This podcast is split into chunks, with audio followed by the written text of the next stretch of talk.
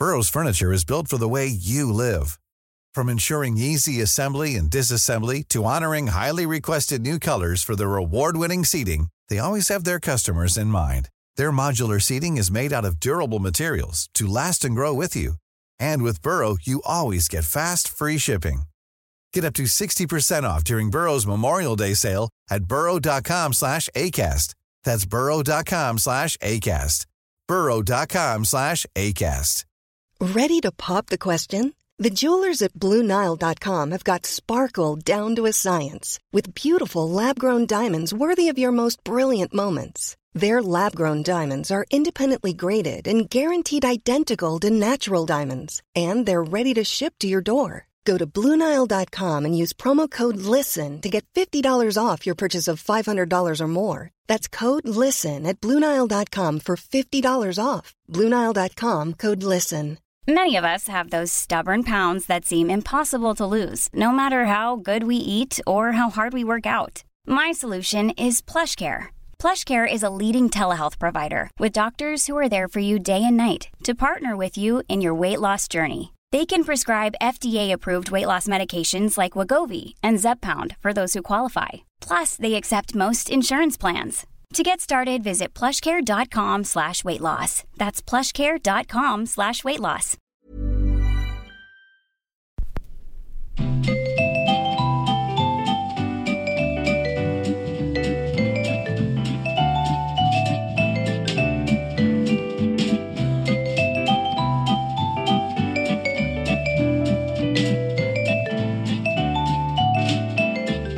Edvard Bloms smörgåsbord. Hej, jag heter Mats Ryd och sitter här tillsammans med Edvard Blom. Just densamme. Och eh, det här avsnittet idag blir allt från hur en gentleman ska dofta till fredagskycklingen och vi kanske till och med lyckas besvara frågan om eh, nödkorv för eh, icke-vegetarianer. Ja, den är hög till att besvara. ja, vi tar den högt upp. Det är fredag, Edvard. Ja, det är det. Och jag håller just på, om ni hör att det låter någonting här, så, så är det att jag häller upp en Valsviken Vinterporter 2020. Det gör nästan lite ont i men jag hade den och jag hade Uppsala Brygghus Imperial Stout var de två som råkade ligga i vinkylen liksom här uppe. Alla andra öl var nere i källaren. Och jag hade väldigt bråttom så jag tänkte jag måste ta någon av de här. Men egentligen var det lite sorgligt för bägge av dem vinner enormt på att ligga några år. Så, så det var lite... Ja, jag, nu blir jag tvungen att köpa en till sån här och lägga ner i vinkällaren istället och, och hoppas den kan lagras. För det, det är ju kul med den här typen av lite starkare porter att den, den är så otroligt läcker när den får ligga ett par år och få de här lite madeira-tonerna och liknande. Men det är ju gott när den är färsk också förvisso. Ja, hur smakar den nu? Låt oss Mm. få, få dela glädjen. Den, den är fyllig. Mm. Väldigt bra konsistens. Fyllig, ganska besk för att vara en porter. Historiskt har portern varit mycket min, mindre beska, men jag tycker den är trevligt balanserad.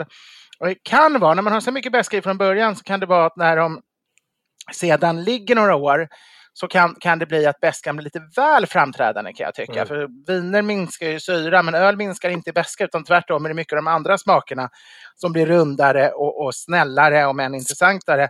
Och, och då kan beskan ligga kvar för mycket. Så, så det kanske ändå var bra att jag drack det nu. Men fin, fin lagom nivå. Den är inte särskilt stark. Den är 9,1 så den är, är Imperial eh, Porter, vanlig Porter brukar man väl säga, historiskt låg på 7 ungefär, Carnegie. Och sen har ju, man ju Sverige gått under 6. Och en, en brittisk porter kan ju ligga neråt fem eller så. Men, men, men en Imperial Porter börjar väl någonstans vid åtta och kan ju gå ända upp till 11. Och, och men den här är inte så stark, men, men den, är, den är inte söt. Den, den är väldigt välbalanserad. Det är framförallt det rostade, lite söt är den, men, men in- inte alls någon sån här efterrättsöl. Men det finns en liten sötma. En lätt syrlighet också, lite fruktighet i det hela. Någonting som är eh, att rekommendera just när man har sådana här lagringsdrycker, både inom öl och vin, det är att köpa kanske sex flaskor eller tolv flaskor och sen Ja. dricka en, en om året och se hur de utvecklas och få vara Mm. med på den här resan. Det är väldigt bra att göra. Det är väldigt bra. För det är ju svårt att klippa exakt när de står på toppen. Det är som att Mm. pricka en aktie som pikar. Det vet man Så ju inte det. riktigt. Jag har massa gamla Carnegie Porter eh, kvar. Jag brukade köpa varje år på den tiden det fortfarande gjordes med överjäst. Och, och, och spara. Men, men de har tyvärr, de, de brukade bara bli bättre och bättre. Men där har nog alla pikat för den här tiden för de är så pass gamla. De är fortfarande intressanta, men de, de är inte längre, de är mer kanske intressanta än gudomliga. Liksom. De är fortfarande goda, det är de ju. Ja. Men det är så synd när man har köpt en dryck och sen sparat den i några år och så inser man jag skulle ha druckit den tidigare för att den ökar ju någonstans i värde ju äldre den blir. Ja. Tills den pikar och så blir den sämre och så har man missat det här. Det är jättetråkigt. Då blir man lite ledsen. Ja, ja, jo men det är klart. Här låg de alltid, de, jag hade den här samlingen i mina föräldrars matkällare ute på Ekerö, så det var lite sådär att när man var på Ekerö, då, då kunde man eh, då tog man alltid kring jul så tog man hem några så kanske man hade någon kamrat och så provade man fem stycken någon gång under mellandagarna och liknande. Men hade jag haft dem hemma hade jag ju druckit dem långt tidigare. Då hade jag inte kunnat hålla mig. Så, så man ska ha dem lagom obekvämt. Lagom på, Eh, långt bort. De här var lite för långt borta och blev Ja. kanske kvar lite väl länge. Samtidigt är det ju lite kul. Det blir lite en samlarprodukt. En, en, en, en porter kostade ju bara 15 spänn när man köpte den kanske. Det är inte som ett vin man köper för flera hundra. Så det är ju ingen katastrof. Det är ju mer att det eh, och jag har haft flera, så jag har ju njutit av dem längs vägen. Det är inte så att jag... Men vad, vad är det man säger? Att man ska ha sina vänner nära och sina fiender ännu närmre. Men porten ska man ha på mellanlångt avstånd. Ja, den, precis det. Medan lagerölet bör, bör man ha väldigt nära så den dricks upp snabbt så, så bör porten vara... Så den är lite för besvärlig att och, och, och dricka slut på men ändå nog nära för att man ska dricka den med viss regelbundenhet. Men från porter till nakenarbetare. Det var en undersökning i Aftonbladet för ett tag sedan om att 11 procent nakenarbetar hemma under coronan. Nakenarbetare, 11 procent. Sitter Ja. de alltså vid datorn utan kläder? Ja, det, det är väl det man gör när man hemarbetar. Eh, Sitter i telefon eller datorn. Ja. Alltså vi, vi, vi har ju då bergvärme, eh, men effekten är väldigt, Okej, väldigt nu, nu, gammal. måste jag, nu måste jag höra kopplingen mellan bergvärme och nakenarbeta. Jag Ja. är väldigt nyfiken. Vår bergvärmepump är urgammal och, och när vi köpte huset så, så sades det att den, den höll ju, eh, hade ju fått service varje år så det var så bra. Men, men eh, sanningen är ju att, att de som kommer och ger service tycker att vi borde ha bytt för länge sedan. Den är inte urgammal, den är bara 20 år och det är inte så gammalt kan jag tycka. Men för att vara bergvärmepump är det tydligen urgammalt. Nej, så skulle vi dra upp den här eh, pannan ytterligare så skulle det varken vara bra för, för eh, den globala uppvärmningen eller vår plånbok. Och jag tror dessutom den skulle kunna sprängas i luften, så det, det vågar jag helt enkelt inte göra. Så vi går omkring med 14 grader här hemma, utom när jag orkar släpa upp ved från källaren och, och, och köra igång de fyra kakelugnarna. Men det, det är inte varje dag jag riktigt hinner göra bra, så det är ganska knepigt att få eld i kakelugnar. Du älskar ju att vara klädd i tweed och det värmer ju. Ja, det är slipovrar, det är tweed, det är yllebyxor, det är långdissoer, det är sockor. Det är, alltså vi är så välklädda så det är inte tal om att arbeta naken. Eh, nu kan jag säga att jag, jag, jag, jag har aldrig haft någon böjelse för nakenarbete tidigare heller. Eh, hade jag varit singel hade jag, och det varit värmebölja kunde jag kanske möjligen ha, ha, ha försjunkit till det, det enorma förfallet och sitta i, i kalsonger vid något tillfälle. Men, men eh, alltså bara överkropp, det tycker jag är jättebra när apor ägnar sig åt. Eh, Jag hade en vän som eh, var ute med några kompisar i skärgården och seglade off-season sådär i slutet av september när Stockholms skärgård är helt tom. Och det blev en strålande vecka så de nakenseglade en hel vecka. Eh, Han sa det, det, det var ju, man var ju livrädd för att fastna i någon vinsch eller få någon bom på sig och så vidare. Det gjorde ju väldigt ont. Alltså, alltså, någonting är ju väldigt konstigt med det där, för att det, det är ju inte så, om man ser på folk som bor i väldigt varma länder, det är ju inte så att det är skönt att inte ha kläder på kroppen. Vi, vi är ju gjorda för att vara klädda i kläder. Liksom. Det, det är onaturligt att vara naken för en människa som inte har päls. Vi, vi har förlorat allting som täcker och skyddar. Så, så jag menar, en, en, en tunn linnekostym som ändå hindrar solen att träffa eh, huden så man slipper få hudcancer och någonting mer som du säger så att inte saker som sticker ut fastnar i vinschar och liknande. Det, det, det borde ju vara självklart. Jag, jag, jag- förstår inte den där naturistidéerna. Jag, jag tycker de är... är, är jag, jag tror faktiskt, med rädd för att, för att kunna såra någon eller så, så tror jag inte det finns något exempel som inte egentligen handlar om en underliggande pervers böjelse. Eh, Ja, att det skulle vara ja. skönt och naturligt och allt det där som man hållit på sedan 30-talet och bygga teorier och skriva hundratusentals hyllmeter om. Eh, kan jag nog inte tro att har ens en procent sanning. Utan ja, perversion tror jag, när man går naken eh, egentligen. Ja, ja, men, eh, ja, jag skulle inte vilja dra det så långt. Men, men nu är det inte just dina vänner jag vill sätta i centrum, även om jag naturligtvis inte kan undanta dem från den De allmänna... gjorde det ju bara för att det var så sjuk, det var så sjuk idé, att det var, det var så långt ifrån deras naturliga böjelse som Ja, jag möjligt. förstår, så att, jag förstår. så det, det blev ju mer ett socialt experiment det där. Eh, Men, jag är lite fascinerad över just när, eh, när man är på stränder och ser ena delen nudiststränder. Mm. Just, vilken, just att alltid är de här äldre männen som, som verkligen vill visa upp sig och kan stå i vattenbrynet i, i åtta timmar, vilket man aldrig skulle ha lust att göra annars i badbyxor. Det, det finns väldigt starka sådana där, eh, alltså det här blotteri. eh, Ja, men det, det, jag ser ju mer en exhibitionism än, Ja. än, än en perversitet Ja. i det. Ja, jag är en exhibitionist. Det är väl en form av, av eh, lätt eh, perversion. men, men eh, oj, nu, nu kommer alla som Ja. har, har utsvävande sexliv tycker jag är en, en gammal Nej, Jag, jag, jag tycker alltså, katolsk moralist.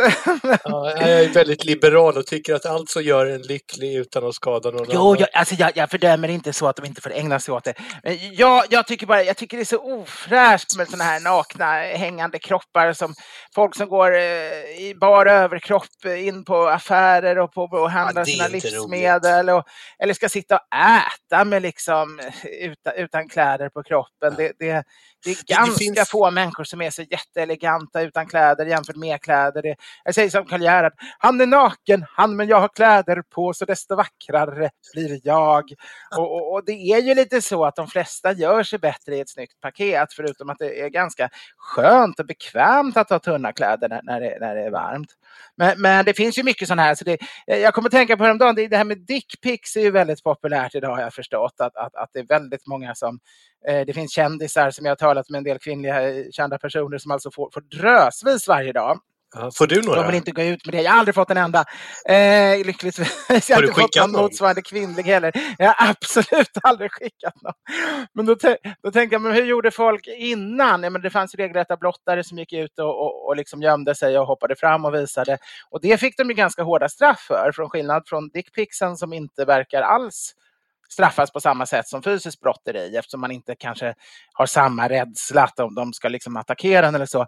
Men, men, men sen faktiskt slog det mig, jag lyssnade för tio år sedan på radio, nej 20 år sedan tror jag, jag bodde på, på Pontiagatan och då, då var det en stackars hotellstäderska som berättade om sitt liv och hur äckliga många män var och ville försöka utnyttja hotellstäderskor och så. Och då visade det sig att det var ganska vanligt att de la fram foton som de då hade tagit och på den tiden hade de behövt någon som tog dem åt den. Ja. Eh, och sen, eller, eller möjligen bara på detaljer då. Och sen framkalla dem och få dem på papper och sen ta med dem på resan. För att då när de bodde på hotell kunna lägga dem framme Ah, på nattduksbordet.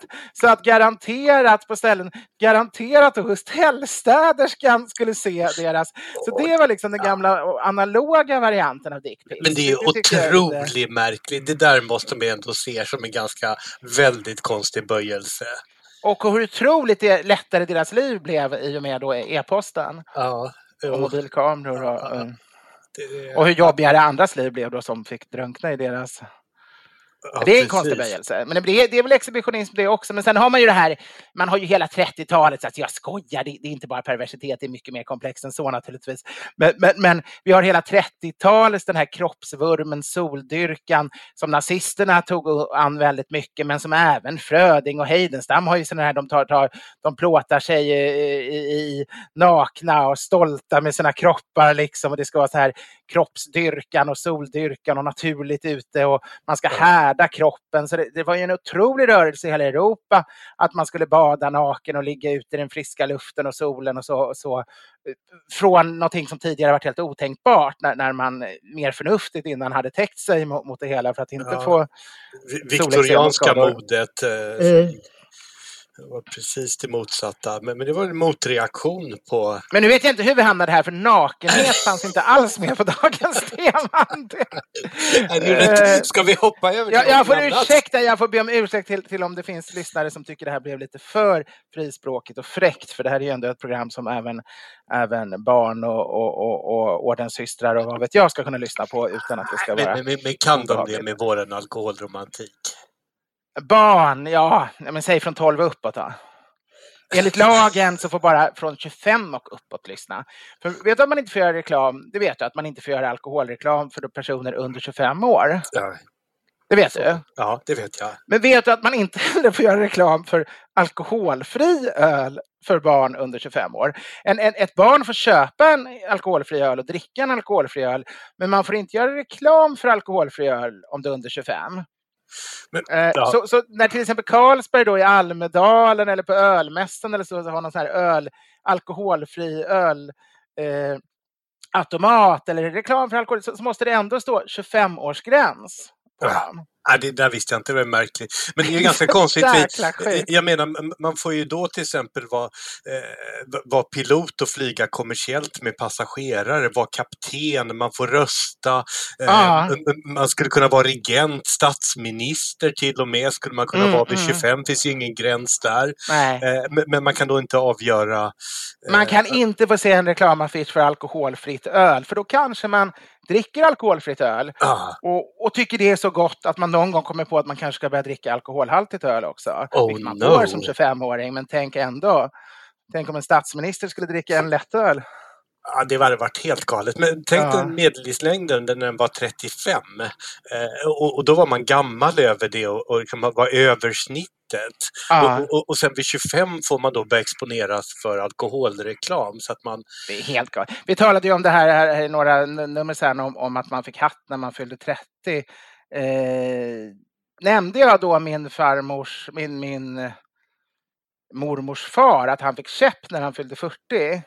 Nej. Jag tror aldrig jag kom in på den, jag hade antecknat det. Men, eh, han, han, har en, och han var en vanlig, han var murare först, och murare i cell och sen blev han eh, vaktmästare på, på stadion. Så han var liksom ingen sån överklassål, men vid 40 fick han ändå av kamraterna, arbetskamraterna en käpp med klyka och en liten silver eh, sån här grej runt där det stod att han fått det till 40-årsdagen.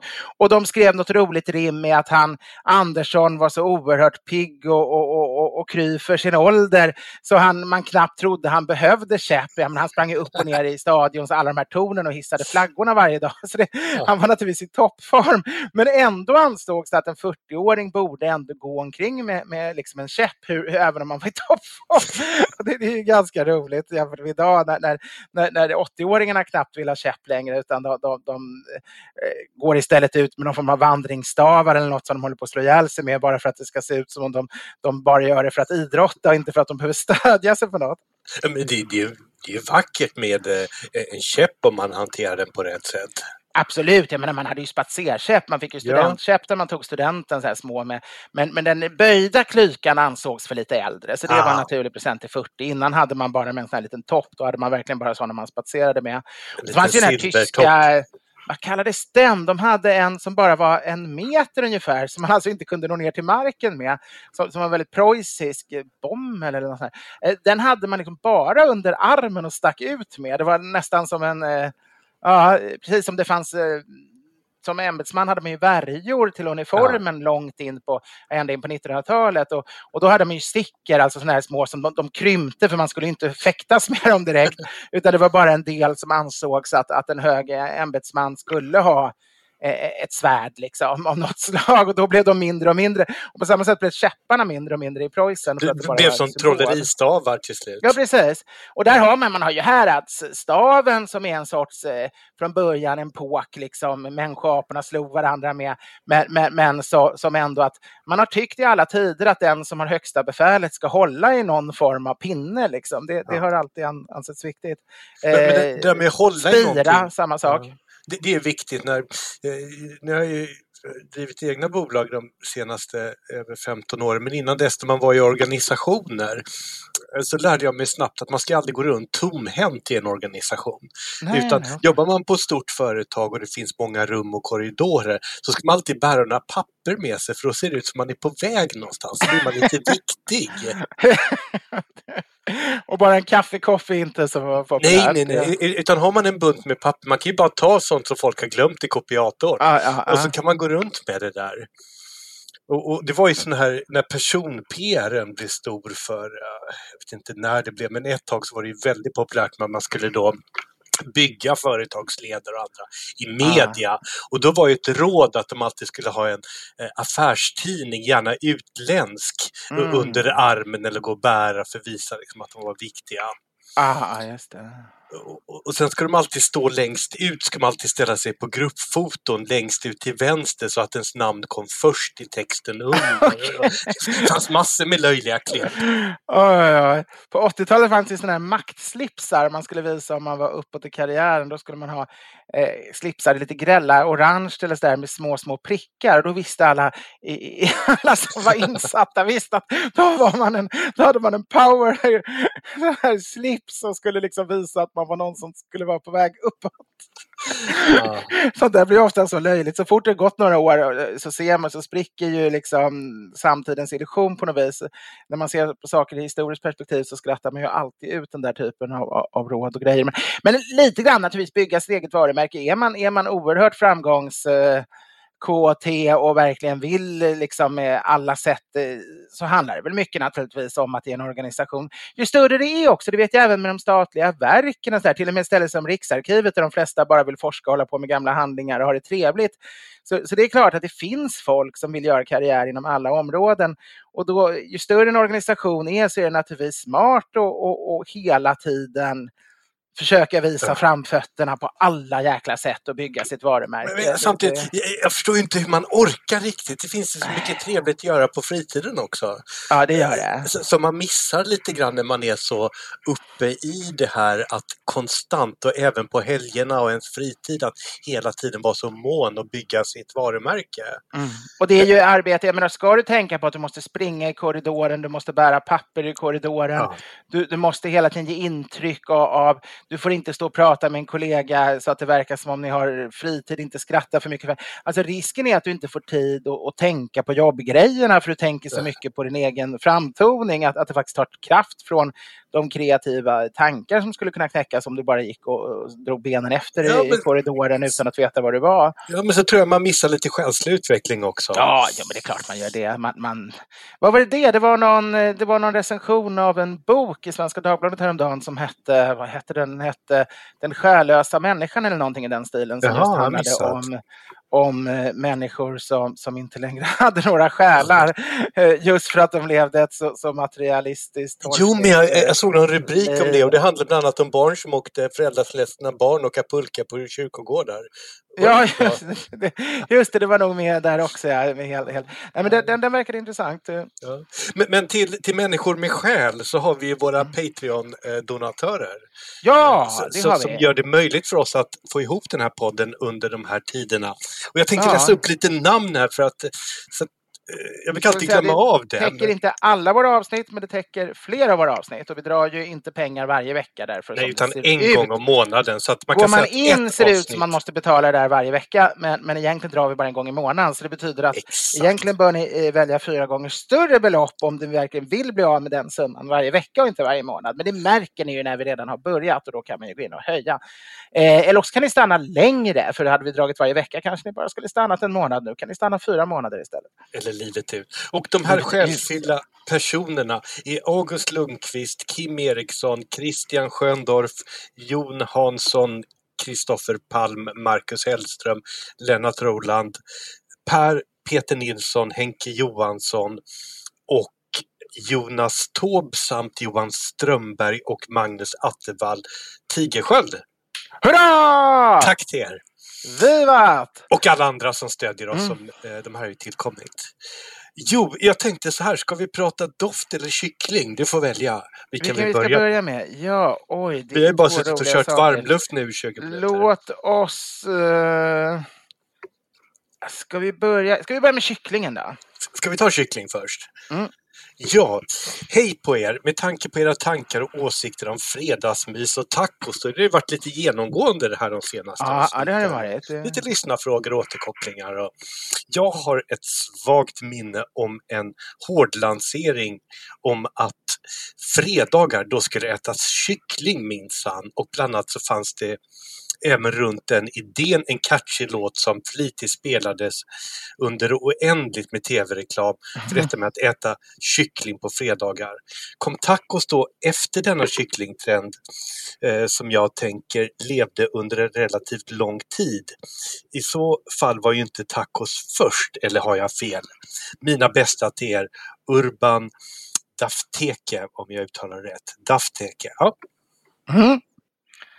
Eh, Ja, jo men det är ju så. Alltså, jag hade aldrig ens hört talas om det här innan jag började göra lite research på det. Det enda jag kom ihåg... Du måste ju ha kommit ihåg den här låten. Men jag var utan tv i väldigt många år, så det kan ha varit under den där perioden eh, när jag faktiskt inte hade tv-apparat. Det, det var nog helt enkelt så. Däremot kommer jag ihåg det en annan kycklinglåt så, så, Ja. som var jättedålig. Den var så dålig så den sitter fortfarande i huvudet. Jag vill ha chicken tonight, chicken tonight, jag vill ha chicken tonight, chicken tonight, där de blandade svenska och engelska. Eh. Men, men sen har jag kollat upp det och det var tydligen år 2000 som det kom en, en, Det, det, det är faktiskt kampanj. tidigare. 19, Ännu tidigare. Det var ännu, Det är 1998 så kom den. Och, 98 kom den första gången. Okej, Ja. jag hittade en, en och det var ju film från 2000. Kronfågel som hade Ja, den här låten. precis. Eh, och den hette då Kyckling på fredag. Ja, och det var ju Mattias Pilblad. Han var ju tävlingskock. Eh, har ju Mm, vunnit eh, eh, OS i, i matlagning tror jag till och med. Mm, Och han har ju mm. Bockholmsgruppen nu med... eh, Ja, som är väldigt bra grejer. Jag älskade att åka ut. Vi bodde på Vallalavägen åkte vi ofta. Det var, eh, Gunilla hade hängt på Bockholmen mer eller mindre sedan det öppnades tror jag. Hon, hon hade uppmärksammat det tidigt. Och, och, och när vi bodde på Vallalavägen var det ju ett väldigt perfekt ställe att åka ut och bruncha på. Och sitta där i, sen kunde det bli att man beställde in någon sangria eller något och satt hela dagen i, i vattnet. Och det har solen. blivit ett litet, trevligt. eh, har ju blivit, därifrån så har det blivit ett litet eh, krogimperium i Stockholm. Ja, precis. Det har det blivit. Det, det, det, vad är det mer de har idag? Det är flera bra ställen. Ja. Ja, men spanjorskan har de ju. De Mm. har ju, eh, är, är det inte, det, Nytorg, Nybrogatan 38? Just det, just det. Eh, Nytorget tror jag är deras. Eh, gamla Le Rouge har de ju tagit över. Vad heter den nu? Eh, måste jag tänka här. Salig i åminnelse, det var ett bra ställe. Ja, paraden har de ju också på, på Gärdet. Eh, Djurgårdsbrunn. Österlånggatan Djurgårdsbrunn. 17 heter Oj, den oj, oj. Gamla Le Rouge. Eh, Jag som inte kan siffror, jag hatar dem där. Jag säger alltid bara, ja det där stället på Nybrogatan som heter Nybrogatan och en siffra. Jag har varit där hur många gånger som helst.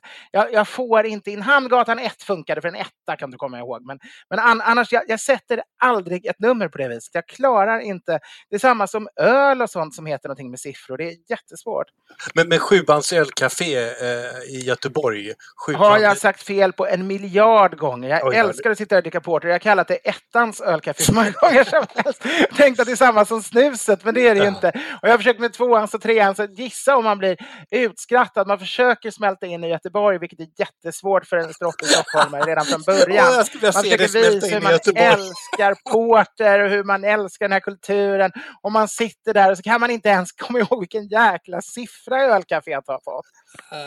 Första gången jag var där, nu avbryter vi helt för nu är vi mitt inne i den här kycklingfrågan så nu blir det en lång utvikning. Men jag kan inte låta bli. Första gången jag var på, vilken siffra var det nu? Eh, Sjuans öl. Sjuans ölcafé. Eh, då, då var jag ganska ung. Eh, vi hade en god vän som jag kanske var 25. Vi hade en god vän som hade, hade börjat jobba, hade varit i Italien några år, blivit skickad från sitt företag och hamnat i Göteborg ett år. Och han hade varit runt världen rätt mycket och fick vänner överallt. Men Göteborg var det enda stället han inte lyckades. Jag menar i USA, Italien, Frankrike, Tyskland, där kunde han bygga upp vänkretsar på fem minuter. Men, men i, i Göteborg, han bjöd hem folk på middagar och de kom gärna en gång, kamrat, eh, arbetskamrater, som de bjöd aldrig hem. De umgicks med sina sådana de hade, hade haft från barnsben. Och de, han tyckte det var jobbigt. Han var bara ett halvår i och för sig, men eller om det var ett år, så han, det kanske tar längre tid eh, eh, att, att liksom komma in i de här kretsarna och klubbarna och så som det krävs av i Göteborg. Men han var en superutåtriktad folk. Men då eh, åkte jag och två kamrater ner för att muntra upp honom och, och var där några dagar. Och det första vi gjorde när han fortfarande jobbade på fredagen, för vi anlände under tidig eftermiddag, det var att vallfärda då, då till Sjuans ölcafé, för vi älskade ju den typen av pilsnerfik och vi älskade Porter, Carnegie Porter. Och där sitter vi då, tre glada stockholmare, unga, oerhört snobbiga. Vi hade inte spatserkäpparna med, men det var väl Ascot och fluga och, och, och, och, det var ju helt fel klädsel. Och vi var vana att prata väldigt högt, för vi tyckte att alla andra skulle höra om våra spirituella och roliga samtal och diskussioner.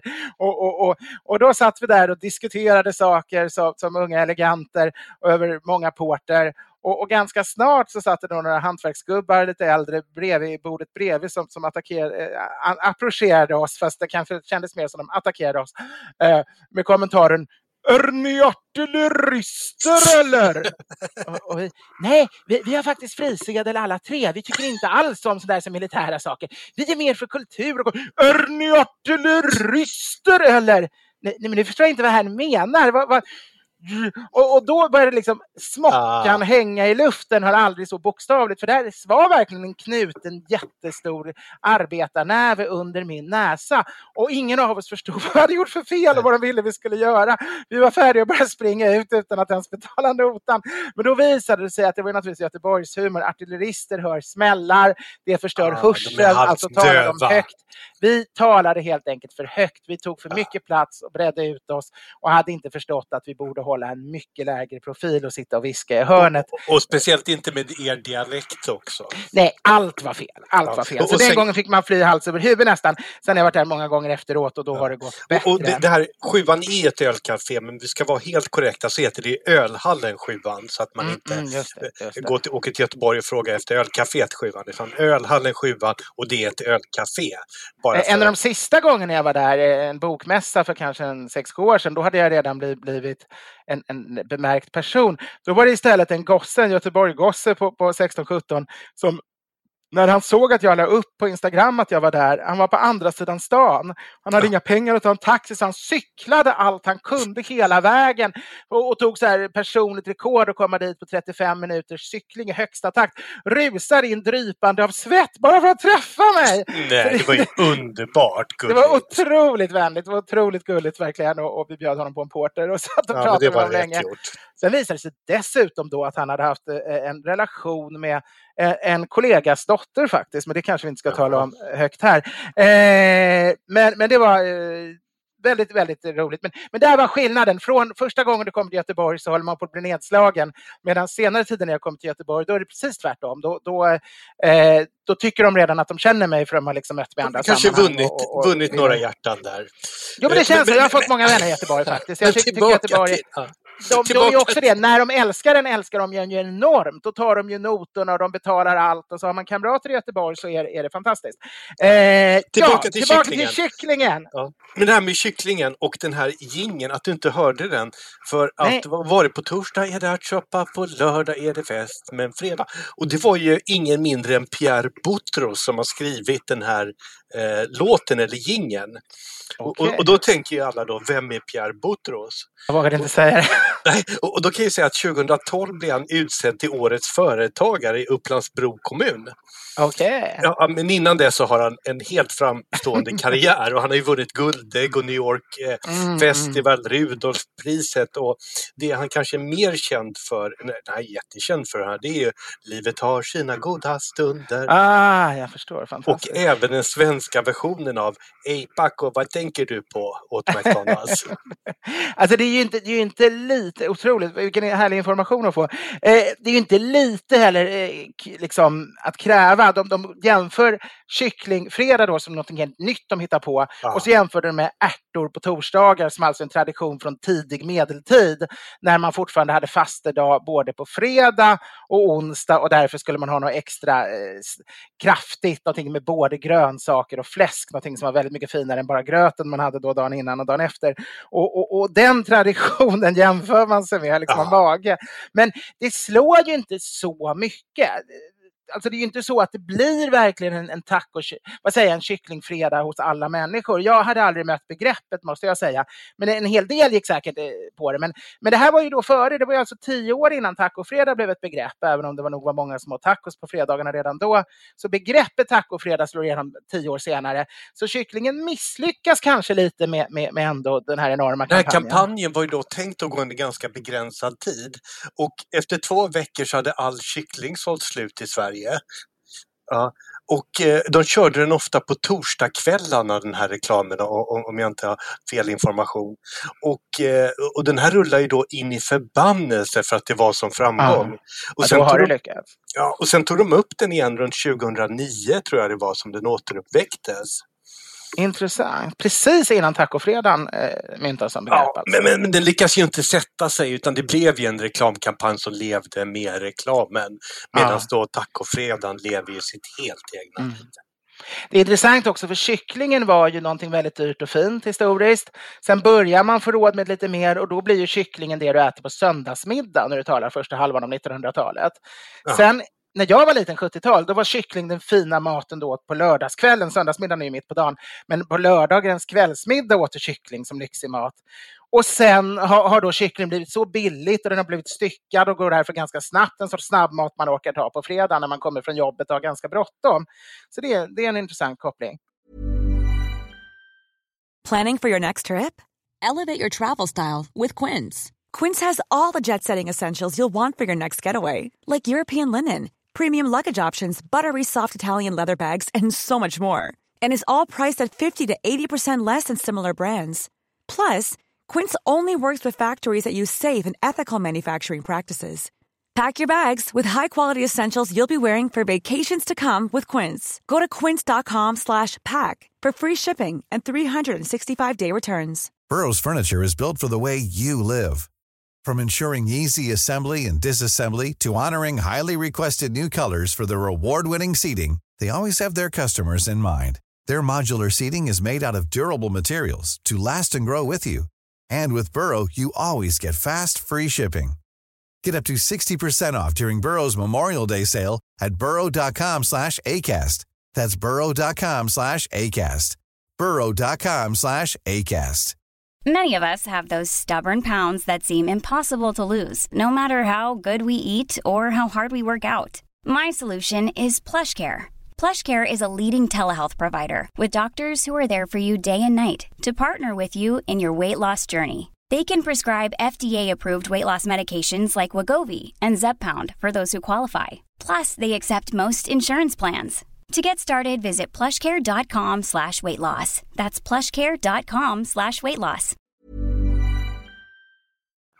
För alla lyssnare här så försvann Edvard iväg en sekund och då fick jag helt ny information från vår ljudtekniker Henrik. Han klipper alltid bort sig själv när vi pratar om honom eller försöker få med honom i konversationen. Och vet du vad det visar sig Edvard? Håll i dig. Nej, nej. Det var han som producerade kyckling på fredag åt Kronfågel. Nej men oj vad häftigt! På det Otroligt. bolaget Rubber Duck och det här var innan han skapade sitt egna produktionsbolag och han tog med sig sångaren i den här reklamen till Tonic som gör podden med oss. Oj, oj, oj vad häftigt. Ja, men då ska vi säga, då uppmanar vi alla lyssnare att lägga av med tacofredag och bara köra kycklingfredag. För det som, Som Henrik en hommage till vår ljudtekniker. Absolut! Gillar ni oss så ska du äta kyckling på fredagar. Nu, nu tror jag inte att Henrik blir den stora vinnaren utan det kanske är Kronfågel som vinner på det. Ja. Åk, åk till Öland varje sommar och gå på hans restaurang Lundgrens Garage istället. Så, Ja, så det tycker jag ska. Men okej, du får välja igen här. Ska vi Mm. prata doft eller ska vi prata nödkorv? För vi hinner nog bara med en fråga till. Oj, oj, oj, nödkorven blir aldrig klar. Nej, Jag vi ska prata sås mig- också. Åh, herregud. Ja. Jag har förberett mig ganska mycket kring dofter kan jag säga. Medan nödkorven är ett svar på några meningar. Ska vi ta en nödkorven så får vi gjort den. Ja, Okej. Hej Mats och Edvard. Jag är benägen att påstå att er podd är bland det bästa som jag har lyssnat på genom åren. Har du hört Edvard? Helt fantastiskt. Stora delar av min släkt är vegetarianer och det enda som ej har tagit upp dessa idéer är min far, min mosters man och jag. För att kompensera för det lilla kött vi äter så började min mosters man med nödkorv efter maten. Detta är då en fin ölkorv eller annan rökt korv som vi tre unnar oss för att få lite extra få uppleva lite extra njutning. Min fråga är alltså om detta är ett hemskt etikettbrott som vi bör sluta med eller om man kan få unna sig lite kött vid tillställningar där kött och andra animaliska produkter ej bjuds med hjärtliga hälsningar från Lukas Ärdalen. Ja, och, och allting här beror ju på vem är värdarna om det är ni, någon av er tre som är värdar eller någon ni är gift med, liksom, så det är någon av ert hem, eh, då finns ju ingen anledning att ni ska äta vegetariskt överhuvudtaget. Att sitta och hålla med och fjampa med och äta deras vegomat eller själv göra vegomat och äta själv om ni själva står som värdar. Det är ju helt galet, utan, utan då får ni göra någon specialmat åt dem och så gör ni rejäla köttstycken åt er själva. Eh, det måste alla acceptera. Man kan aldrig komma bort till någon annan och kräva att de själva ska hålla en, en specialkosthållning. Jag menar, om jag inte äter socker så kan jag inte tvinga liksom, när jag är gäst att ingen annan ska få äta efterrätt. Eller om jag är nykterist kan jag inte tvinga de jag är bortbjuden hos att de ska hålla sig nyktra. Eh, om de äter små barn kanske man inte vill umgås med dem istället. Om man inte vill sitta med på en sån måltid. Men, men, men så är det ju. Eh, men om det däremot är ni som är bortbjudna, om varken då, då mosters man eller, eller, eller vem var det mer, fadern eller du eh, bor bor på platsen där ni äter utan ni alla är bortbjudna hos en gemensam släkting. Då är det ju tyvärr så att ni absolut inte kan ta fram egen mat. Det, det har vi talat om tidigare i olika sammanhang. Man får aldrig ta med egen mat om man inte stämt av det. Men okej, okay, är du ortodox, eh, judisk ortodox rabbin och, och det måste följa en mycket mer hardcore korser så det inte går för en icke-jude att, få röra maten ens. ja då får man väl acceptera att han har med en påse och öppna. Liksom. Och, och är, är det någon som har superallergier så ingen klarar av att skapa den maten, jag menar, men då har man gjort upp det med, med värdparet innan. Då vet de att det här är en person som verkligen måste ha med egen mat. Men det normala är att man får inte ta med egen mat till andra. Så, så är, de, är ni världarna så, så, ska ni äta kött hur mycket ni vill helt öppet. I de världarna så får ni låta bli att äta kött. Men sen finns det ju det tredje alternativet och det är ju hemliga saker. Ingen, ah, ingen förbjuder er ja, ingen förbjuder er ju att ha, jag har alltid nödkorv med när när, när sover på kloster till exempel, för då ska man upp och, och, och ha först två timmar tidigare och en timme mässa eller vad det är innan man får första matbiten. Då svimmar jag. Jag, jag har alltid nödkorv med mig när jag sover på, klo på kloster. Det är en bra mening. Ja, ja, nej, men jag svimmar annars. Jag måste åtminstone ha några aprikoser eller någonting, men helst en köttbit. Och, och jo, men jag har naturligtvis varit hos vegetarianer och har med mig eh, kanske i bilen eller så. Om man vill vara riktigt respektfull så, så kan man ju gå ut och säga att man måste lägga i eh, pengar i bilen eller så och så kan man ta sig en bit korv där i värsta nödfall kan man naturligtvis ha det inne i fickan och till och med äta det i badrummet. Nu är det ju mot etiketten att äta mat inne i ett badrum, men om det är ett lite större badrum så där så man inte precis står eh, i de hörn där man gör andra saker så, kan man kanske ändå göra att det kanske till och med är ett förrum med handfat och så. Och, och, och, där kan man naturligtvis ta upp sin ölkorv ur innerfickan och äta om, om, om nöden är att man annars kommer må för dåligt. Liksom, men, men kan det inte bli misstänksamt om tre personer smyger in på toaletten tillsammans och delar man kan inte inte göra det, man kan inte göra det som en kul liten grej. Okay. Eh, det finns ju, där finns det ju lite, det är klart, jag menar om, om jag vet, i min familj så dricker man aldrig alkohol. Alltså mina föräldrar har aldrig haft alkohol på julafton, aldrig någon snaps eller sådär, lite folköl bara. Eh, och, och eh, då vet jag att jag tänkte när, när mina eh, kusiner fick, fick pojkvänner och sådär att det skulle vara trevligt om man kanske lite diskret gick ner i källaren och tog varsin snaps tillsammans när ingen såg. Nu föll det på att de alltid körde bil, så det, det blev aldrig då heller. Men, men, men, typ en sån liten sak att man lite diskret om man är hos en nykterist eh, som man ändå är nära släkt med och sådär kan, kanske kan ta en liten nubbe ute i trädgården eller så tillsammans. Men risken är där, eller en ölkorv, risken är att det blir väldigt tydligt. Man försvinner alldeles för länge, man kommer tillbaks fnittrig.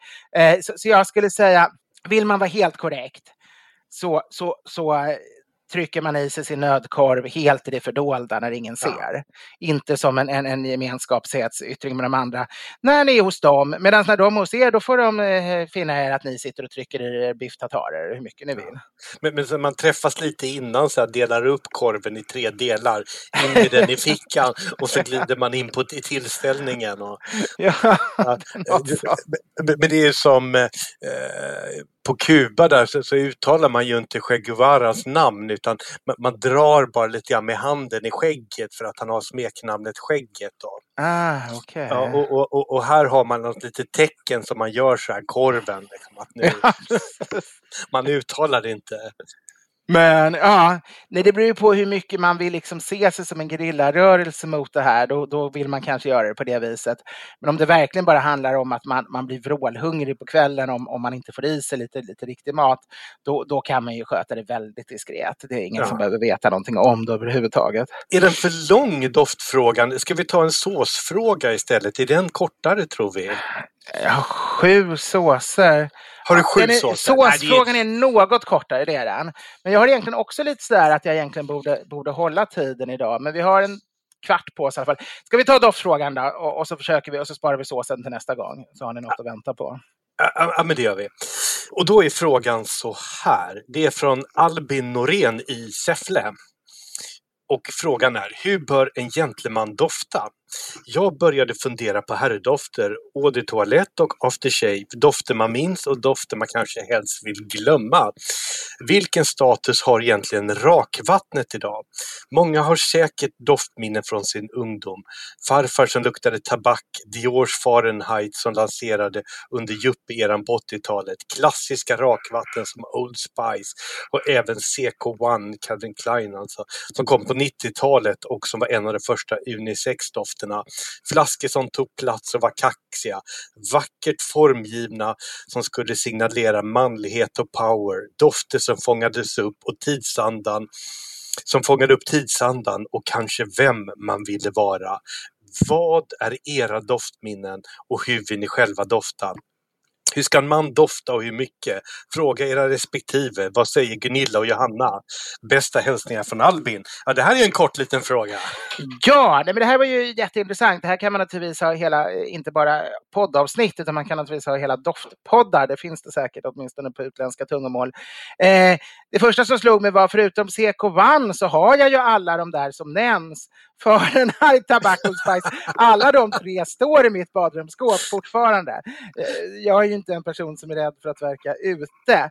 Men, men, men eh, jag satte mig ner med den här tanken faktiskt och, och, och, och drog till minnes lite mina doftminnen. Och jag är väl på en resa där jag ännu inte nått fram vad det gäller dofter, mycket för att, för att det är en ekonomisk tak man slår i innan man, man når den doft man vill ha. Men, men jag, jag minns som barn eller som sådär yngling eh, innan tonår, alltså yngre tonåren, eller till och med ännu innan dess, så, så hade jag Pierre Robert musk vet jag. Ja, ja, jag vet Pierre Robert, precis, musk var den ja. Det var ju stort där på 80-talet. Och... Den hade ju en ganska klassisk rakvattendoft eh, som jag gillade. Sen, sen hade jag faktiskt en duschkräm, Fenjal duschkräm for men.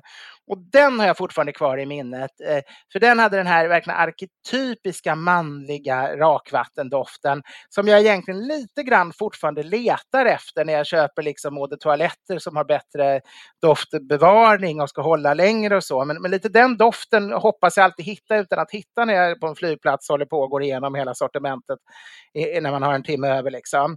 Eh, men sen från Pierre Robert, nästa steg, det var Old Spice. Eh, Ja. som Det är nämndes. Och, och, riktigt klassiskt. Det är 30-talet Old Spice. och den är, alltså jag tycker fortfarande den är bra, även om man kanske inte tycker den duger som eau de toilette. Jag är en sån som både har eau de toilette eller parfum för att liksom ge, ge parfymen som ska hålla hela dygnet, men också att jag gnider in mig med någonting kryddigt och spritigt på, på kinderna när jag rakat mig med min kniv. Ja. Och, och det är lite olika saker, för den doften försvinner nästan helt. Den anas bara när någon pussar den, men i övrigt försvinner den. Liksom. Det är mycket för att man ska känna den själv när, när man tar på. Och, och som det tycker jag fortfarande Old Spice funkar, så, som rakvatten alltså. Mm. Eh, dessutom hade de en, samma firma gjorde ju Blue Straight Dust, den här med en, en, en mås på en blå flaska som var väldigt stor när jag plockade eh, jordgubbar en sommar i England efter första Ja, ring. Då, då Ja. alla killarna hade Blue Stratos då. Det var liksom det som var inne i deras gäng på den tiden. Vi, i, man hade ju inte, naturligtvis hade ingen råd att köpa de här dyrare, men den var ändå lite, om pappa hade Old Spice så körde de Blue Stratos. Och både Old Spice och Blue Stratos finns dessutom som talk. För det, det har man lite, I Sverige förstår man inte det, men, men engelsmännen har ju alltid varit eh, tidiga på det här med, med hygien. Och så de, eh, de ju tidiga med att ha eau de cologne och deodorant och sånt när, när man fortfarande skrattade åt sånt nere på kontinenten. Och, och där finns ju att förutom rakvattnet på kinderna och det toaletten som man sprayar lite för att man ska dofta hela dagen, så, så, så baddar de hela kroppen, och deodoranten naturligtvis, så baddar de he- hela kroppen ofta med talk eh, Mm. inför sport, men också bara för, för att liksom det doftar och det, det håller fett, eh, svetten borta är då tanken. Just det. Eh, annars i många, de flesta länder finns ju talk bara med, med kvinnliga dofter. Eh, det finns ju, men, men här i England har alltså även de... Det är lite intressant Sen- det här med just att man pratar om det här med manliga parfymer och eh, i princip alla parfymer var ju unisex fram till 30-talet. Så Mm. det, det var ett franskt parfymhus som heter Caron som eh, lanserade den första, liksom, att den var 100% för män. Och, och, och, och sen har det sen dess då blivit då mängder av rent manliga parfymer och sen har det gått tillbaks mot mer unisex-parfymer igen. Det är jätteintressant. Det, det, eh, mitt år i Trier, 89-90, då hade jag faktiskt unisex ganska mycket för eh, Redan första veckorna åkte vi till Köln som låg nära och där är den stora souveniren 4711 Kölnischer Ja, Wasser och, och den är från kolongen. 1792 är den ifrån. Det är fantastiskt. Och den har ju en blandning av blommor och citrus. Receptet ska faktiskt ha kommit från Italien från början. Köln var ju en stor köpmannastad där folk kom från hela världen och det fanns tillgång på alla de här eh, örterna och, och sånt man ville krydda med. Eh, och den, den körde jag, det gjorde att man köpte den för att den liksom fanns så mycket. Sen hade jag annan också. Jag hade någon annan åt toalett, typ jag hade Björn Borg vet jag, jag hade fått av, av faster till studenten. Och, och jag hade säkert en eh, Old Spice och några andra också. Men, men den där hade jag ju mycket i ansiktet, så det är den doften jag rakat mig. Så det är den doften jag lite... Och den har jag fortfarande kvar i min... min, min jag, på något vis, jag har svårt dofter som betytt mycket för mig. De vill jag ha kvar i mitt badrumsskåp än idag. Även om man kan tycka de är lite larviga eller att de är väldigt tidsbundna. Så, så tycker jag om att ha kvar dem för att ibland av nostalgiska skäl kunna ta på mig den doften. Och någon gång i månaden gnider jag in kinderna med, med, med Kölnische Wasser. Det, det tycker jag är väldigt fräscht och trevligt med citrus. Jag, jag, jag är så nöjd i den här frågan för jag älskar ju att få berätta om min egna parfym. Jag har vet, tagit. Jag vet. Ja, du, du visste att det skulle komma upp Ja, det visste jag. Jag visste bara inte när den skulle komma, hur långt jag skulle hinna babbla på innan du avbröt mig. Men nu, ta den. Om det, om det är någon som har missat det så har jag då tagit fram en egen parfym och det heter ju Bespoke Fragrances här, så att man gör sin egna tillsammans med Ellen Dahlgren Perfumes här i Stockholm. Och hon är en supertalang och det här är en lång process. Och det, det, det går ju lite grann i vågor här, men du säger de här första minnena av parfymerna. Jag, menar, jag minns ju Aramis hade min pappa och då, på den tiden så var det ju väldigt kraftfulla, sådana här Coros och eh, Fahrenheit. Det var ju som bomber det här. Och, och sen gick det en period när allt skulle vara citrus och lätt. Eh, vad hette den här? Jag hade Donna Karen New York, Issey Miyake, eh, Klinik och sådär. Det var mycket sport, fräscht citrus. Och nu har det ju gått tillbaks till mer komplexa parfymer igen. Mm, mm. Eh, Och, det tycker jag är superhärligt. Och, eh, det roligaste med att ta fram sin egna parfym det är ju den läroresan när man får lära sig med grundnoter och toppnoter och mellanregister och så vidare. Men, men, Oerhört intressant. men inför den här frågan så började jag googla lite grann och hitta mängder med gamla vintageparfymer just som finns fortfarande. Ah. Och där dyker ju den här eh, kolonien eller Original Eau de Cologne upp då från 1792. Men man kan fortfarande köpa Taylor of Old Bond Street Sandalwood från 1854. Penhaligons Blenheim Bouquet från 1902 säljs. Aqua di Parma känner ju de flesta till från Ah, det- 1916. JF Trumper från 1877. Alltså det där är ju underbart att de har överlevt en parfym i, i, i 100-150 år. Aquavera herrparfym fanns åtminstone för tio år sedan. Precis som Gans hårvatten går ju fortfarande att köpa också. Jag undrar vad det är för firma som fortfarande säljer dem. Men man kan bara köpa dem oftast på järnaffärer inne i stan. Det är riktigt, riktigt gamla herrar går fortfarande och köper sina hygienprodukter. Gans hårvatten, vad roligt. För, för Ah. jag, jag känner en Gan, eller två systrar, två tvillingsystrar som jag tror är nedstigande led till eh, Gans eh, Jag var, granne, jag var faktiskt granne på Pontonjärgatan i många år med, med en Henrik Gahn eh, och eh, han var också nedstigande från Undrar om inte Urgan hette Henrik också. Det var ju en duktig, det var en, den första som kolsyrade, kol, kolsyrade vatten i Sverige var en Gan, Mhm. professor. Och jag undrar om det inte var hans son som startade fa fabriken, men det var, det var några stycken släktingar där som, som var framåtstående. Men i alla fall, eh, Ja, nej, sen om jag ska fortsätta, är du färdig med din, Nej, eh, kör din du. egen? Ja, Jag fortsatte exposén sen 93-94 kom jag till Freiburg och där hade de eh, Davidoff Coolwater. Det, det delades ut som sådana här gratisprover på stora fina varuhuset i stan där man passerade varje dag. Och eh, det gjorde de egentligen hela året. Så man kunde få sådana här små, det räckte väl till en 10-15 gånger, en sån här litet rör. Eller 20-talet gånger. Och, så det gör att jag förknippar väldigt mycket till Freiburg-året med, med Davidoff. Ehm, och sen fastnade jag för Boss Elements som jag hade i tio år som min, min självklara parfym. Men, men den slutade tillverkas. Nu ser jag visserligen att det finns vissa gamla sajter på nätet där, där det ser ut som man kan köpa men jag undrar om det är 20 år gamla flaskor då eller om, det, om den görs i någon annan världsdel men inte skickas till Europa och USA längre. Eller, men jag vet på flygplats då sa de att den var, slutade göras. Eh, när jag träffade Gunilla gillade hon den vanliga Boss när vi, när vi testade på någon flygplats. Så den har jag haft ganska mycket de senaste tio åren. Men mycket mer än så har jag inte kommit. Jag provade den på NK, så jag kommer inte ihåg att det var någon stor parfymmakare som hade den som sin egen favorit, som doftade väldigt mycket av katolsk rökelse. Ja. Eh, numera i Sverige, i katolska kyrkorna, har man såna här hartser. Det är så här som man förr i tiden bara hade i Vatikanen, mycket dyrare rökelse, men den är mycket bättre. Den är inte så farlig när man har astma, så de har bytt till den. Men när jag var liten var det en billigare rökelse som bestod av torkade växtdelar och den doften tycker jag väldigt mycket om. Och den var det som gick igen i just den här eh, NK. Den hade jag nog kunnat ta som min, min favoritparfym om det inte var att den liksom låg så här tio gånger över vad jag tyckte man skulle betala för en flaska. Det, det var liksom inte tanke att köpa, det, det var inte i närheten av mina priser. Ja, men bra parfym kostar ju, ingredienserna är ju snordyra. Jo, jag förstår det, det var väl så här... eh, Men, men det är lite Eh. roligt det här med parfymer för att eh, de som håller vid sin parfym eh, i, i evigheter, de, de skapar ju ett avtryck också som man kommer ihåg. Vi, vi har en dam här i trappuppgången eh, som har en väldigt utmärkande parfym och jag känner ju när hon har åkt hissen Ah. eller gått i trappan, då lämnar hon ett litet doftspår av den. Det är väldigt fascinerande. Men om, om du skulle välja då en enda parfym eh, som du skulle bära resten av livet, Mm. vad skulle det bli? Alltså jag, jag har ju ingen, ingen, jag har ju inte nått fram riktigt än.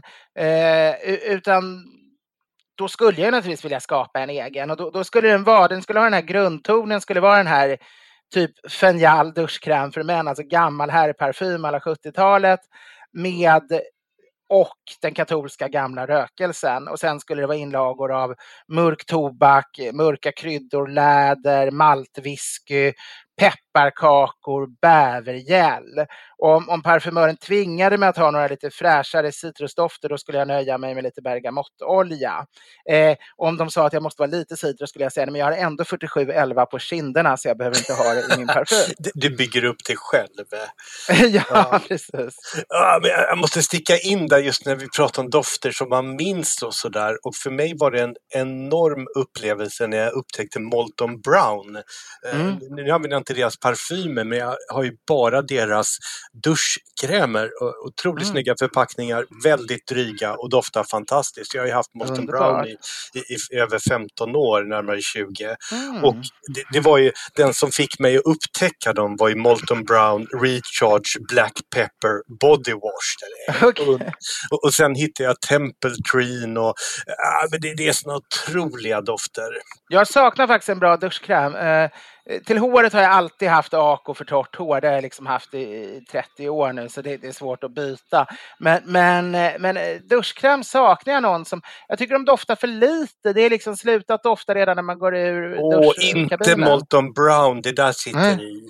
Och då går det till Åhléns i Stockholm city vet jag har ett bra sortiment och så kan du Mm, dofta det igenom. mm. Det kommer öppnats en helt ny värld. Åh, vad trevligt. Nej, men för det är sånt där, man har nått den tiden i sitt liv när man kan börja lyxa lyxa till det. Man behöver inte köpa liksom det Barnängens vanliga duschtvål är tillräckligt för 20 kronor. Men man, man, kan köpa duschkräm för mer pengar för att, för att inte längre påverka ens liksom, det innebär inte att man inte får dricka en öl, ett glas öl på fredagen om du köper en, en lite dyrare duschkräm. Utan, utan, och, och, och, då är det ju lite roligt. Det, det är ju lite, lite charmigt naturligtvis ja. att kunna få den vardagslyxen när, när så länge men, det varar. Just med Molten Brownen så är ju då hårdvalutan är själva pumpmekanismen för den kommer ah. inte med pumpmekanismen. Så har man då andra Molten Brown produkter så måste man alltid spara pumpen för att kunna mm. ha det till mm. sina duschkrämer. Eller ibland om man ber snällt så kan man få en pump när man köper dem också. Vad intressant. Eh, och, och, de kostar en hel del men de är så otroligt dryga så de räcker i evigheter gör de. Ah. Ja, man, ska, man ska inte avskräckas av priset. Raktvål finns ju ofta i såna här klassiska trevliga. Det är ju väldigt mycket seder och, och, och så här klassiska manliga dofter. Det, det, det, där, men, men duschkräm har jag varit dålig på måste jag säga. Däremot måste jag säga det här med, med, som jag sa med att man ändå har 4711. Det är ju ganska trevligt att blanda dofter också kan jag tycka. Att man så att säga, det har jag börjat prova, men precis som en blender, att om man har ett 20-tal olika rakvatten och parfymer hemma, att man börjar testa vad händer om jag tar ett stänk av den ena och ett av den andra. Det, det tycker naturligtvis inte parfymörerna man ska göra, men då får man ju en individualitet, eh, inte så som du som tar fram din egen, men på vägen dit när man inte riktigt har, har nått att man har de möjligheterna så, så, så kan man ändå få en, en doft som faktiskt ingen känner igen. För att man blandar, vad vet jag, Fahrenheit och, och Old Spice eller någonting och får till någonting helt, helt annorlunda. Ja, det, det får bli en bespoke parfymör i nästa liv. Mm. Eh, den får vi tacka för idag och så hörs vi nästa vecka då det bland annat blir favoritsåser. Ja! Och lite annat smått Jag har redan listat en lista på sju stycken. Eh, och vart skriver man in om man vill ställa frågor till podden? Till podden edvardblom.se. Skål och tack för att ni lyssnar. Skål! Ha det riktigt bra!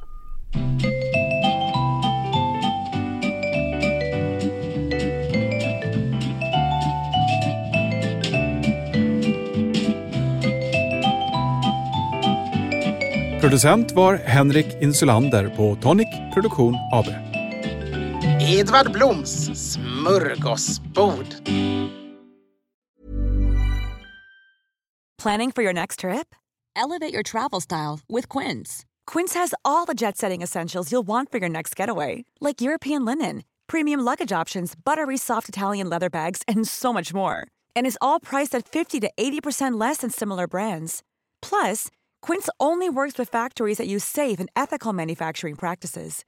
Pack your bags with high-quality essentials you'll be wearing for vacations to come with Quince. Go to quince.com slash pack for free shipping and 365-day returns. Mom deserves the best, and there's no better place to shop for Mother's Day than Whole Foods Market. They're your destination for unbeatable savings, from premium gifts to show-stopping flowers and irresistible desserts. Start by saving 33% with Prime on all body care and candles. Then get a 15-stem bunch of tulips for just $9.99 each with Prime. Round out Mom's menu with festive rosé, irresistible berry chantilly cake, and more special treats. Come celebrate Mother's Day at Whole Foods Market. It. Imagine the softest sheets you've ever felt. Now imagine them getting even softer over time. That's what you'll feel with Bowl and Branch's organic cotton sheets. In a recent customer survey, 96% replied that Bowl and Branch sheets get softer with every wash. Start getting your best night's sleep in these sheets that get softer and softer for years to come. Try their sheets with a 30-night guarantee. Plus, get 15% off your first order at bowlandbranch.com. Code BUTTERY. Exclusions apply. See site for details.